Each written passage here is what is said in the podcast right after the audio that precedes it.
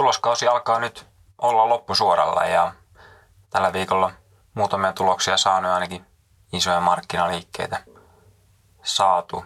Käydään hieman, hieman niitä tässä podissa läpi.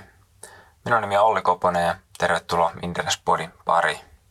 Yleisesti ja markkinoilla nähtiin jälleen pienen laskuviikon tai ehkä vähän heikomman viikon jälkeen aika selkeitä nousua.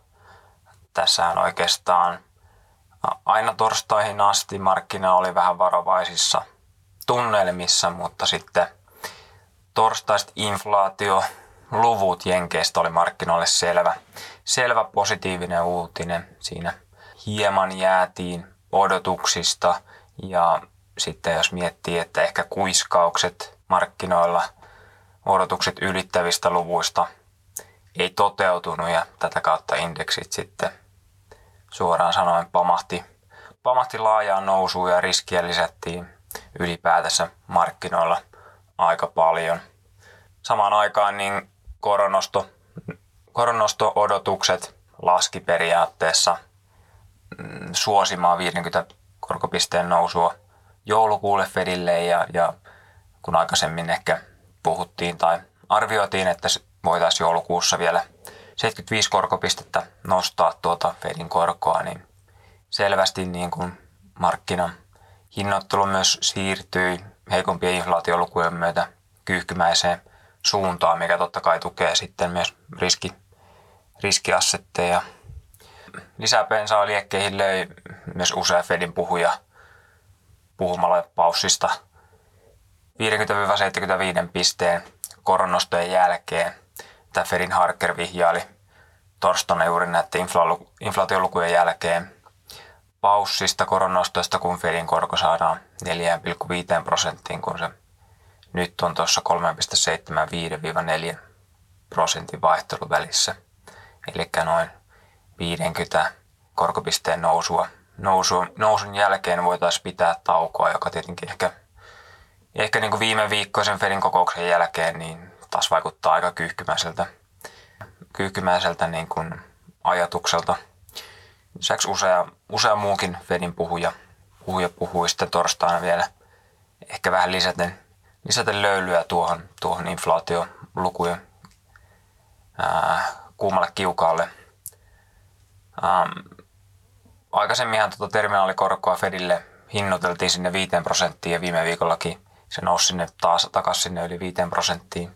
Eli arvioitiin, että Fedin, Fedin korko nousi siis lopulta sinne yli 5 prosenttiin ja, ja, ja nyt se sitten laski tällä viikolla noin, noin on selvästi alle tuon 5 prosentin 4,8 prosenttia, että siinäkin mielessä odotukset markkinoilla hiipunut tuolle. Ja eilen torstaina nähtiin kyllä isoja liikkeitä tuolla pörssissä.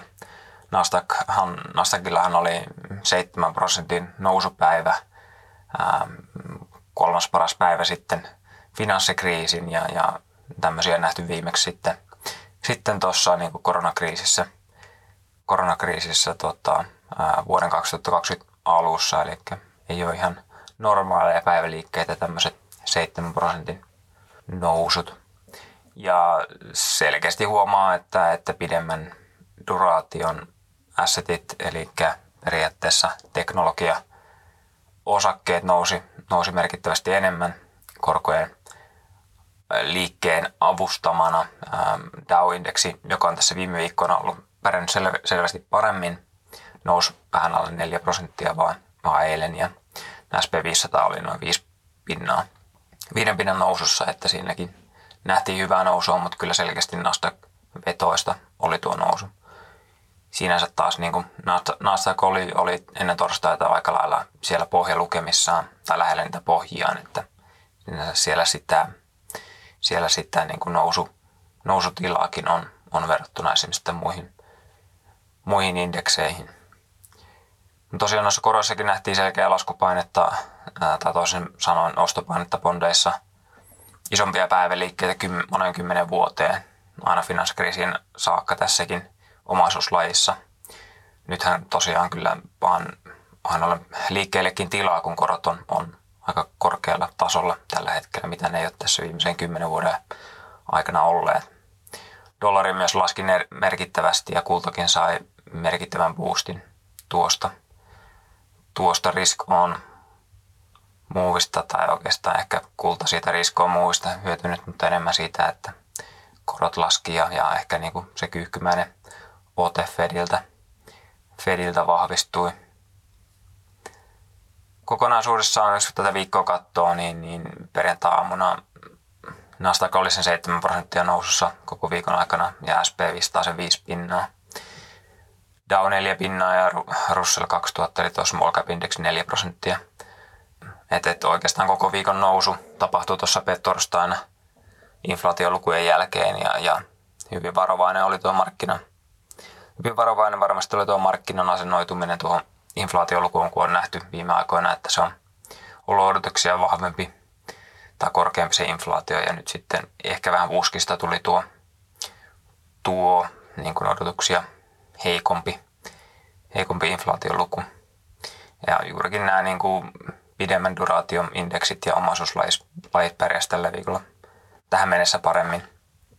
Jos katsoo vähän pidemmälle ja niin kuin pohjilta ja tälläkin viikolla ihan hyvin, niin Eurooppa on pärjännyt kyllä niin kuin yleisesti, jos katsoo niin jenkkejä paremmin – mikä oli jo, mikä oli jo aikaisemminkin nähtävissä tässä niin kuin laskumarkkinan rallivaiheessa, vaikka sota- ja energiakriisi tietenkin vaikuttaa eniten varmasti Eurooppaan, varmasti myös Kiinan hidastuminen osaltaan hieman enemmän ehkä voi, voi tuonne Eurooppaan vaikuttaa.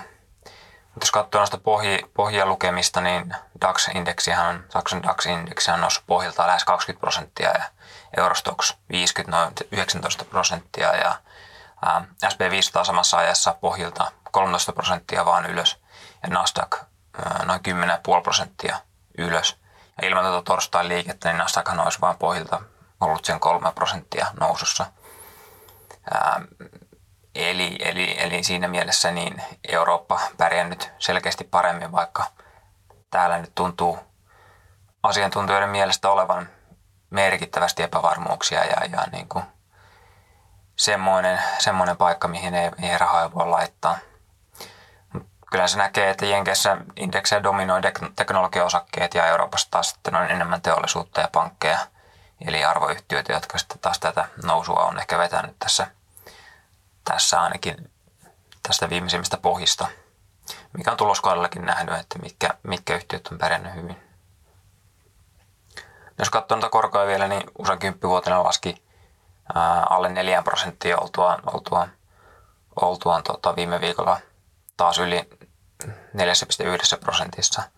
Et, et, puhuttiin niistä huipuista, että oliko ne tehty jo, niin uusia huippuja ainakaan nyt olla tehty uudestaan ja tämä voi olla juuri sitä niin kuin huipun muodostumista myös tuonne korkoihin, ää, varsinkin pidempiin korkoihin, kun tuossa ehkä tämä talouskuva on hieman heikentynyt ja varmasti tuo inflaatiokin tuosta rauhoittuu. Lyhyissä korossa nähtiin myös selkeä liike alaspäin näiden kyyhkymäisten odotuksien noustessa. Ja, ja tuo kaksivuotinen ja lyhyemmätkin korot laski aika selvästi, selvästi eilen torstaina. USA-dollari jatkoi myös laskuaan tällä viikolla ollen noin parin prosentin laskussa. Ja oikeastaan eilenhän se iso liike tapahtui.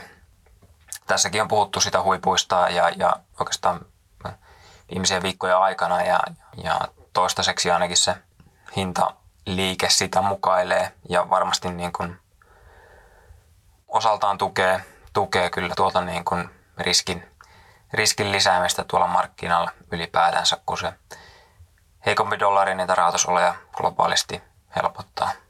Mutta se niin kuin näistä markkinan liikkeestä nopeasti mennään tulosviikkoon ja ehkä tuloskauteen ja sen summaukseen tarkemmin. Jos katsotaan Helsingin pörssiä ja meidän dataa, niin meillähän oli odotuksissa se 10 prosentin liikevaihdon kasvu ja 4 prosentin operatiivisen tuloksen lasku. Ja nyt ollaan meidän datan perusteella saatu 90 prosenttia meidän seuraamista yhtiöstä raportoimaan. Ja, ja tässä meidän seuraamista yhtiöstä niin 40 prosenttia oli alittanut operatiivisella tuloksellaan tuon ennusteen 40 prosenttia ylittänyt, eli täysin tasainen suoritus noiden osalta. Liikevaihdossa suurin osa oli linjassa tai ylittänyt noin 40 prosentin osuudellaan ja alituksia oli selvästi vähemmän tuossa. Tulokset on ollut tähän mennessä kyllä oikein positiivisia. Liikevaihdot ovat medianisti olleet noin 16 prosentin nousussa, kun se odotus oli 10 prosentin nousu. Ja operotajaveiden tulos medianisti jopa 7,5 prosentin nousussa, kun se odotus oli miinus 4 prosenttia. Et kyllä me tässä niin kuin, tai prosenttisesti valmiin tuloskauden osalta voidaan todeta, että tuloskausi on mennyt odotuksia paremmin.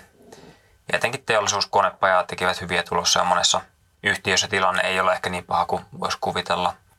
Jos katsoo vielä sektoreittain Suomen pörssiä ja tota meidän seuraamaa, seuraamia yhtiöitä, niin näkyy myös siinä tuo teollisuuden ja konepajojen ää, hyvä veto. Siinä oikeastaan katsoo öljy ja kaasu, perusteollisuus, teollisuustuotteet ja palvelut, niin selkeästi ylityksiä on enemmän kuin alituksia. Vaikka perusteollisuus, tässä nyt on neljä ylittänyt ja yksi alittanut ja yksi ollut linjassa. Teollisuustuotteissa ja palveluissa 17 ylittänyt, 11 alittanut. Eli suhde on selvästi sinne ylityksien puolelle. Sitten jos katsoo näitä pettäviä sektoreita, niin kyllä kulutustavarat, kuten ollaan koko tuloskauden ajan ja ehkä, ehkä ennen tuloskauttakin puhuttu, niin kulutustavarat petti aika selvästi, että nolla näistä yhtiöistä ylitti, kymmenen alitti ja yksi oli linjassa. Et ei ei niin kuin yhtään, yhtään positiivisia yllätyksiä nähty siellä tuloksen osalta. Eli aika selkeä, selkeä jakauma Suomessa nähtävissä. Jenkeissä tuloskausi noin 90 pinnaa raportoinut Vereneri kävi myös Vartissa hyvin tätä läpi. 70 pinnaa raportoinut odotuksia paremman tuloksen ja kuten ollaan käyty tässä aikaisemmin, niin yleensä odotuksia, odotukset lyödään useammin tai useamman yhtiön osalta. Noin 80 prosenttia on se taso, mitä yleensä tulokset ylittää tai on odotuksia paremmat tulokset. Keskimäärin on pari pinnaa menty ennusteiden yläpuolelle, mikä on myös alle sitten sen noin 9 prosentin tason, mitä se on tässä viiden vuoden aikana ollut, mitä tulokset ylittää. Et, et siinä mielessä on ollut ehkä vähän he, normaalia heikompi tuloskausi Jenkeissä. Tuloskasvua on saatu noin pari pinnaa. Mä ennen tuloskautta odotus oli noin 3 prosenttia vähän vajaa. Et siinä mielessä ää, vähän tuo tuloskausi jäänyt ainakin näistä analyytikoiden tuloskasvuodotuksista. Ei mitään ihmeellistä tuloskasvua muutenkaan olla saatu aikaan. Eteenpäin katsoa, jos katsoo Q4, niin sinne odotetaan nyt tulosten laskua.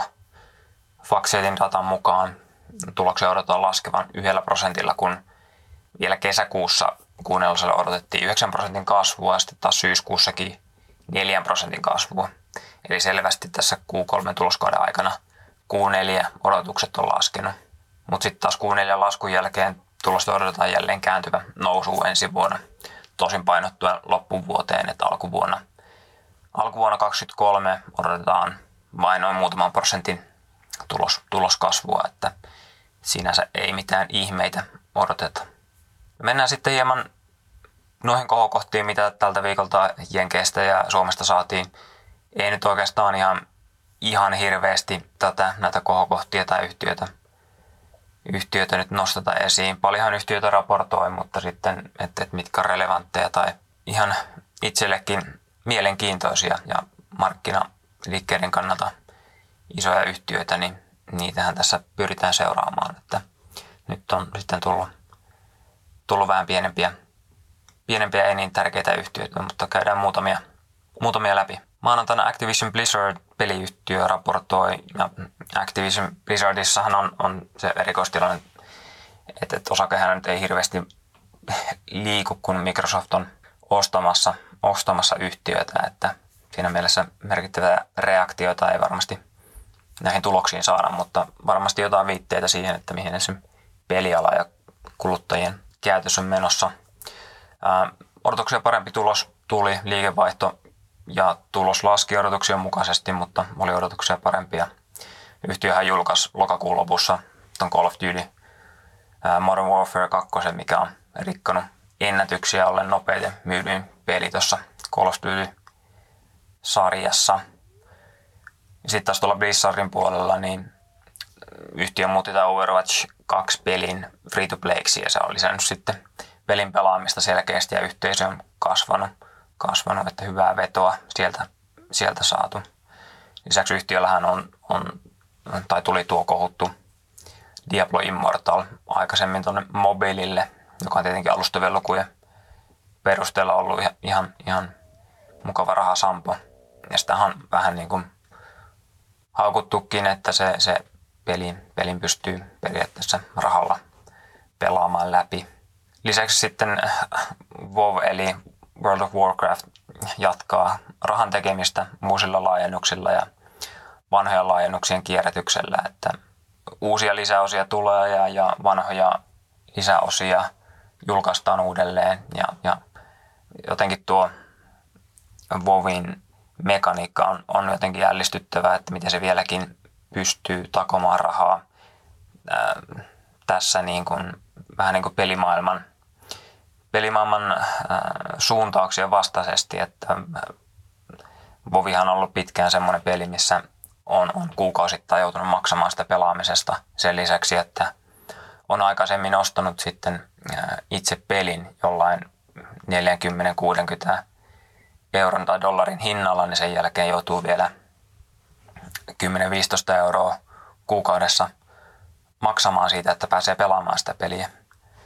Et jotenkin, varsinkin nyt kun tämä free-to-play-malli on, on yleistynyt merkittävästi, niin ää, on kyllä ällistyttävä, miten, miten tuo pystyy vieläkin, vieläkin tekemään tuolla tavalla rahaa. No, hyvä pelihän se on, on kyllä itsekin tullut. On tullut kyllä vuosia vietettyä sen kanssa. Mutta mitä tuosta voi sanoa tuosta tuloksesta, niin kyllä pelaaminen osaltaan kiinnostaa edelleen, vaikka totta kai yhtiö näkeekin sitten liikevaihdon laskeva seuraavalla kvartaalilla. Koronan boostit varmasti on niin kuin, tai koronan boosti, tai siitä varmasti lasketaan, mutta sitten taas pelien koukuttavuuden kannalta varmaan sillä voi olla hyvä pidempikestoinen vaikutus, että kyllähän näistä useat pelit on aika koukuttavia – mikä va- voi sitten varmasti näkyä ainakin joillain pelifirmalla jatkossakin. Ja pelifirmat, jos kiinnostaa, niin, niin pakko mainostaa nyt tähän väliin vielä tota Aten ja, Ate ja Wernerin kolmen tunnin pelipodia muutama viikko sitten. Käykää kuuntelemaan se. Ja, ja kyllähän tämä on mielenkiintoinen aja, ala niin kuin myös sijoitus, sijoitusmielessä, että paljon, paljon tulevaisuuden hyviä trendejä tässä – myös tuo GTAsta NPA 2Ksta tuttu Take-Two Interactive kertoo tuloksistaan ja ehkä vähän toisenlaista tarinaa, mitä Activision Blizzard kertoo, että yhtiöhän oli aika merkittävässäkin laskussa maanantain aftermarkkinassa.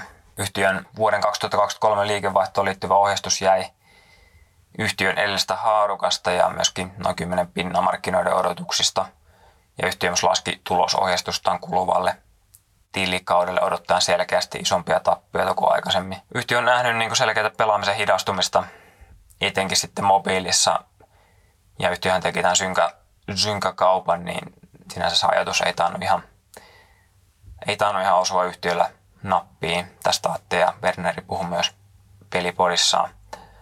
Ja koronakrapula totta kai tämä näkyy yhtiön mukaan selvästi kysynnässä – eikä myöskään tuo kuluttaja heikentynyt tilanne ainakaan helpota kysyntää yhtiön mukaan. Ja että et jotenkin jokseenkin hieman erilaista viestiä peliyhtiöltä saatu, vaikka selvää, selvähän se tietenkin on, että tuohon korona-aikaiseen kysyntään nähden tilanne kaikilla varmasti heikkenee. Tiistaina Disney oli semmoinen iso, iso yhtiö, joka oli vielä tulematta.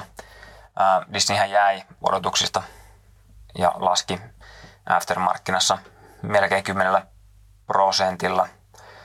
Ää, EPSI oli, tai osakekohtainen tulos oli 30 senttiä, kun odotettiin 55 senttiä. Eli niin kuin selvästi jäätiin tuloksen osalta. Ää, myös liikevaihto 20,1 miljardia jäi selvästi 21,2 miljardin odotuksista. Sitten taas Disney Plusan, Disney Plusan tilaajat oli noista 64 miljoonaa, kun odotuksessa oli noista 60 miljoonaa. Et siinä pieni ylitys, mutta kyllä tuo varmasti tuo tulos pettymys oli isompi.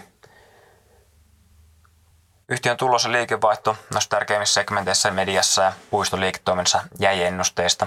Ja lisäksi yhtiö varoitti sitten, että no striimauspalvelu Disney Plusan vahva kasvu tulee hidastumaan toistain oikeastaan muiden striimauspalveluiden sanomaa.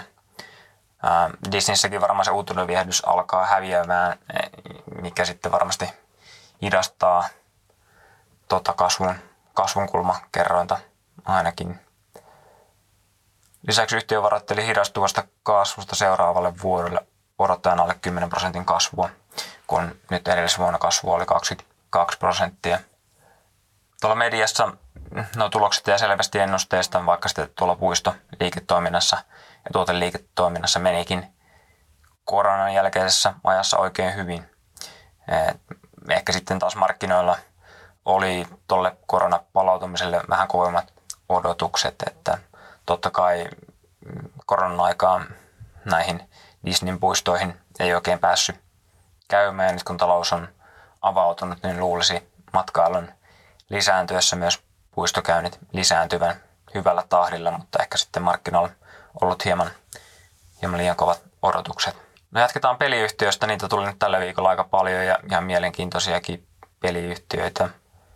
Keskiviikkona yksi viime aikoina puhutuimmista peliyhtiöistä Roblox raportoi ja osakkeet oli keskiviikkona parikymmentä pinnan laskussa yhtiö raportoidessa odotuksia isommat tappiot, vaikka löikin liikevaihdolla tai liikevaihto löikin noin ennusteet. Liikevaihto nousi kymmenellä pinnalla, en ihan merkittävää kasvua enää. Ja yhtiö saa liikevaihtoa myymällä tuossa heidän pelimaailmassaan tuota virtuaalipelivaluuttaa ropuksia, mitä pelaajat voi sitten käyttää pelin sisällä erilaisiin ostoksiin. Mm. Yhtiö raportoi tuon käyttäjämäärän äh, nousseen 24 prosenttia, mutta sitten taas kun tuo liikevaihto nousi vain 10 prosenttia, niin sinänsä tuo äh, käyttäjien, käyttäjien käyttämät rahamäärät pelissä äh, on tullut selvästi, selvästi alaspäin. Ähm, eli pelaajat ei, ei niin kuin halua käyttää niin paljon rahaa, rahaa enää tuohon peliin ja, ja sinänsä ymmärrettävää, että tuohon peli on suosittu aika pitkälti lasten ja, ja nuorten, hyvinkin nuorten keskuudessa, että, et, ja, ja he, he usein sitä rahaa käyttävät ja usein sitten siihen myös vanhemmilta luvan tarvitsee ja, ja ehkä nyt tässä, tässä niin kuin kuluttajan tilanteessa niin se, se virtuaalipelivaluutan käyttäminen ei ole se ensimmäinen kulutuskohde jenkki, jenkki vahvalle jenkkikuluttajallekaan, mutta siinä mielessä ihan ymmärrettävää. Korona-aikaahan yhtiö, yhtiön liikevaihto kasvoi ihan valtavasti ja kun totta kai ää, lapset ja nuoret oli, oli kotona pelaamassa ja sitten sit tietenkin on, on laskenut aika, aika paljon tuo yhtiön osake ja myöskin tuo ää, liikevaihdon kasvun kulmakerran alkaa tulla, alkaa tulla selvästi alaspäin. Et, et saa nähdä, miten tämä peliyhtiö selviää ehkä tästä pelialan kokemasta heikommasta ajanjaksosta. Sitten vielä yksi periaatteessa peliyhtiö Unity, joka raportoi aika lailla odotuksien mukaisen tuloksen. Liikevaihto jäi ehkä hieman odotuksista – torstaina afterissa osake oli noin 4 prosentin, tai torstai aamuna afterissa oli noin 4-5 prosentin laskussa, kun keskiviikkona osake laski jo aika vauhdilla. Osakehan on, on laskenut jo noin joku 80 prosenttia vuoden alusta. Totta kai nyt torstaina, torstaina Unitikin nousi aika vauhdilla inflaatiolukujen jälkeen, että sinänsä tuo, tuo liike on jo periaatteessa sulatettu. Unityhän tekee tämmöisiä videopeli, ää, videopelin tekemiseen suunniteltuja ohjelmistoja, mikä kilpailijat on Epic Gamesin Unreal Enginein kanssa ja, ja auttaa niin kuin, ää, pelien kehittäjiä monetisoimaan noita pelejään myös.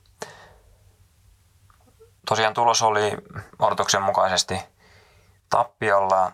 Liikevaihto nousi, nousi noin 323 miljoonaa. Kuorotus oli 326 miljoonassa. Tossakin toi kasvuhan tässä vaiheessa varmasti yhtiölle tärkeä ja myös sijoittajille tärkeä tässä yhtiössä. Niin, niin tuo kasvun jääminen odotuksista ei ole tietenkään kovinkaan hyvä juttu. Unity odottaa tuolle neljännelle kvartaalille noin 425-445 miljoonaa euroa liikevaihtoa ja nosti, nosti tota, hieman koko vuoden liikevaihto-ohjeistustaan tuonne noin 1,38 miljardiin.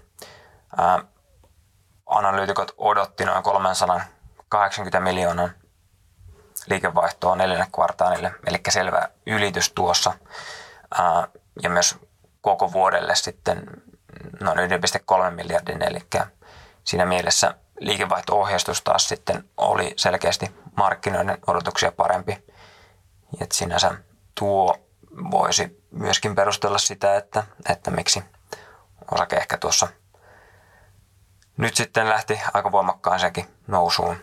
Yhtiö kuitenkin tekee, tekee tota selkeitä toimenpiteitä, että valmistautuu tähän ehkä heikompaan makroekonomiseen ympäristöön. Pyritään kontrolloimaan kustannuksia ja, ja myös ensi vuonna sitten pyrkii tehokkaammaksi, mutta kuitenkin yhtiöhän pitää, pitää tätä markkinaosuutta tässä varmaan yrittää haalia ja, ja kasvaa sen mukaan, kun markkina kasvaa. Et ei tässä vaiheessa varmaan yhtiön mm, tarinaa niin kannata ehkä ihan hirveästi ruveta jarruttelemaan. Mutta siinä nyt muutama kohokohta, mitä tuosta Jenkkipörssistä tälle nousi itselle, itselle tota esiin. Mennään tuohon Helsingin pörssin tähän viikkoon. Tuossa tuli jo aika hyvin summattua tuota Suomen tuloskautta ja mitä siinä on tapahtunut, mutta käydään nyt tältä viikolta muutama kohokohta läpi. Ei nyt, ei nyt käydä niin pitkästi kuin aikaisemmin. Yhtiötäkin tulee totta kai tai raportoikin vähemmän tällä hetkellä. Tiistaina Noho Partners raportoi ja raportoikin vahvan tuloksen. Yhtiön liikevaihto oli erittäin vahva kasvo 39 prosenttia 86 miljoonaan euroon. Kysyntä säilyy erittäin hyvällä tasolla patoutuneen kysynnän jatkaessa purkautumistaan. Analyytikot Sauli Vileen ja Kasper Melas kirjoittaa. Yhtiön kannattavuus jatkoi vahvaa kehitystä ja liikevoittomarginaali 9,7 prosenttia nousten viime vuoden 6 prosentista selvästi. Olemme hieman analyytikoiden odotuksia parempi. Yhtiön kone on rajun koronasaneerauksen jälkeen kovassa kunnossa analyytikoiden mukaan ja korkea liikevaihto heijastuukin vahvana marginaalina. Markkinatilanne on keskeinen huoli nohon, nohossa ja markkinakommentit oli vaikka markkinakommentit oli edelleen varsin positiivisia, etenkin sitten kuunnellosesta, josta on tulossa vahva. Analytikot pitääkin ohjeistuksen nostoa lähiviikkojen aikana varmana asiana. Kausiluontoisesti hiljaisen alkuvuoden näkymä on sitten vaisumpi kuin heikentyvä talous- ja puristuksessa oleva kuluttaja ostovoima aiheuttavat painetta kysynnälle. Yhtiö lähtee heikentyvään markkinaan erinomaisessa kunnossa ja, ja mikäli markkina ei petä alta, niin on yhtiöllä hyvät edellytykset puolustaa hyvää kannattavuutta. Q3-tulos vahvistikin analytikoiden Sauli Ville ja Kasper Melas luottamusta yhtiön tuloskuntaa kohtaan ja odotuksessa on edelleen vahvaa tuloskehitystä lähivuosilta. Arvostotaso on edelleen analytikoiden mukaan hyvin matala, etenkin kun se suhteutetaan osakkeen laskeneeseen riskitasoon, vaikka markkina tästä hieman vaikeutuukin.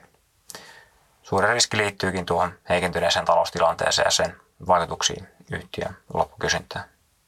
Toinen yhtiö, mikä tässä nyt käydään läpi, niin Fortum raportoi torstaina ja oikein oikein hyvän tuloksen. Liikevaihto kasvoi 66 prosenttia vertailukaudesta ja vertailukauden liikevoitto ja kannattavuus ylipäätänsä kasvoi myös merkittävästi ja liikevoitto, vertailukauden liikevoittomarginaali oli lähempänä 43 prosenttia, kun vertailukaudella päästiin 19 prosenttia. Tulos ylitti myös analyytikon ennusteet selvästi. Fortumin tuloksen ylityksen taustalla oli Generation Segmentin erittäin vahva tulos ja sekä ennakoitua paremmat suoritukset City, Solutions sekä Rassia segmenteissä. Generation segmentti teki hyvän tuloksen erittäin hyvin onnistuneen fyysisen optimoinnin ansiosta. Analytikko Juha Kinnosen mukaan vesivoima näytti vahvuutensa, kun yhtiö pystyy hyödyntämään voimakkaasti heilunutta sähkön hintaa ajoittamalla omaa tuotantoa näihin sähkön piikkeihin. Tulosylityksen heikoin osuus tuli taas Venäjän liiketoiminnasta, jota tuki edelleen vahva rupla ja hyvä operatiivinen tehokkuus. Isossa koossa raportti vahvisti, että yhtiön likviditeettiongelma tilanne ja tasarakenne ovat kunnossa Uniper järjestely viimeistelyn jälkeen. Kestävämmän ongelman aiheuttaa Venäjä, joka painaa hyväksyttävää arvostusta ja hankaloittaa toimintaa velkamarkkinoilla. Juha kirjoittaa. Jo pitää silti osakkeen riski tuottosuhdetta houkuttelevana nykyiselle alhaisella arvostuksella. Siinäpä oikeastaan Helsingin pörssin oleellisemmat kohokohdat ehkä tältä viikolta. Ää, pienempiä yhtiöitä tuli jonkin verran tällä viikolla. Niistä kannattaa käydä lukemassa meidän sivulta ja aamukatsauksessa on, on hyvin koontia, koontia aina myös niistä päivän tuloksista ja aina seuraavalla päivällä sitten myöskin näkemyksen muutoksista, mitä on mahdollisesti sattunut. Mutta kiitän tässä vaiheessa kuuntelijoita seurasta ja, ja palataan mahdollisesti sitten ensi tuloskauden aikana. Ää, ensi viikolla ei, ei, enää, ei enää sitten käydä läpi, kun alkaa aika, aika lailla olla selvää, että mihin tämä tuloskausi on mennyt. Ja hyvään, hyvään suuntaanhan tämä on mennyt, tai odotuksia paremmin ainakin Suomessa mennyt. Ehkä Yhdysvalloissa sitten hieman odotuksia heikompaa tai ainakin historiallista suoritusta heikompaa kehitystä.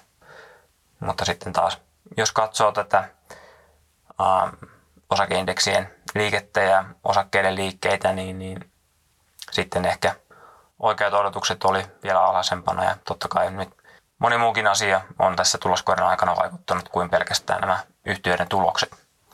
Mutta osakkeet on ainakin, osakeindeksit on ainakin nousseet hyvin tuloskauden aikana. Kiitoksia seurasta, laittakaa palautetta, jos tykkäsitte, ette, ette tykännyt ja, ja tota, palataan sitten ensi tuloskauden aikana. Kiitoksia.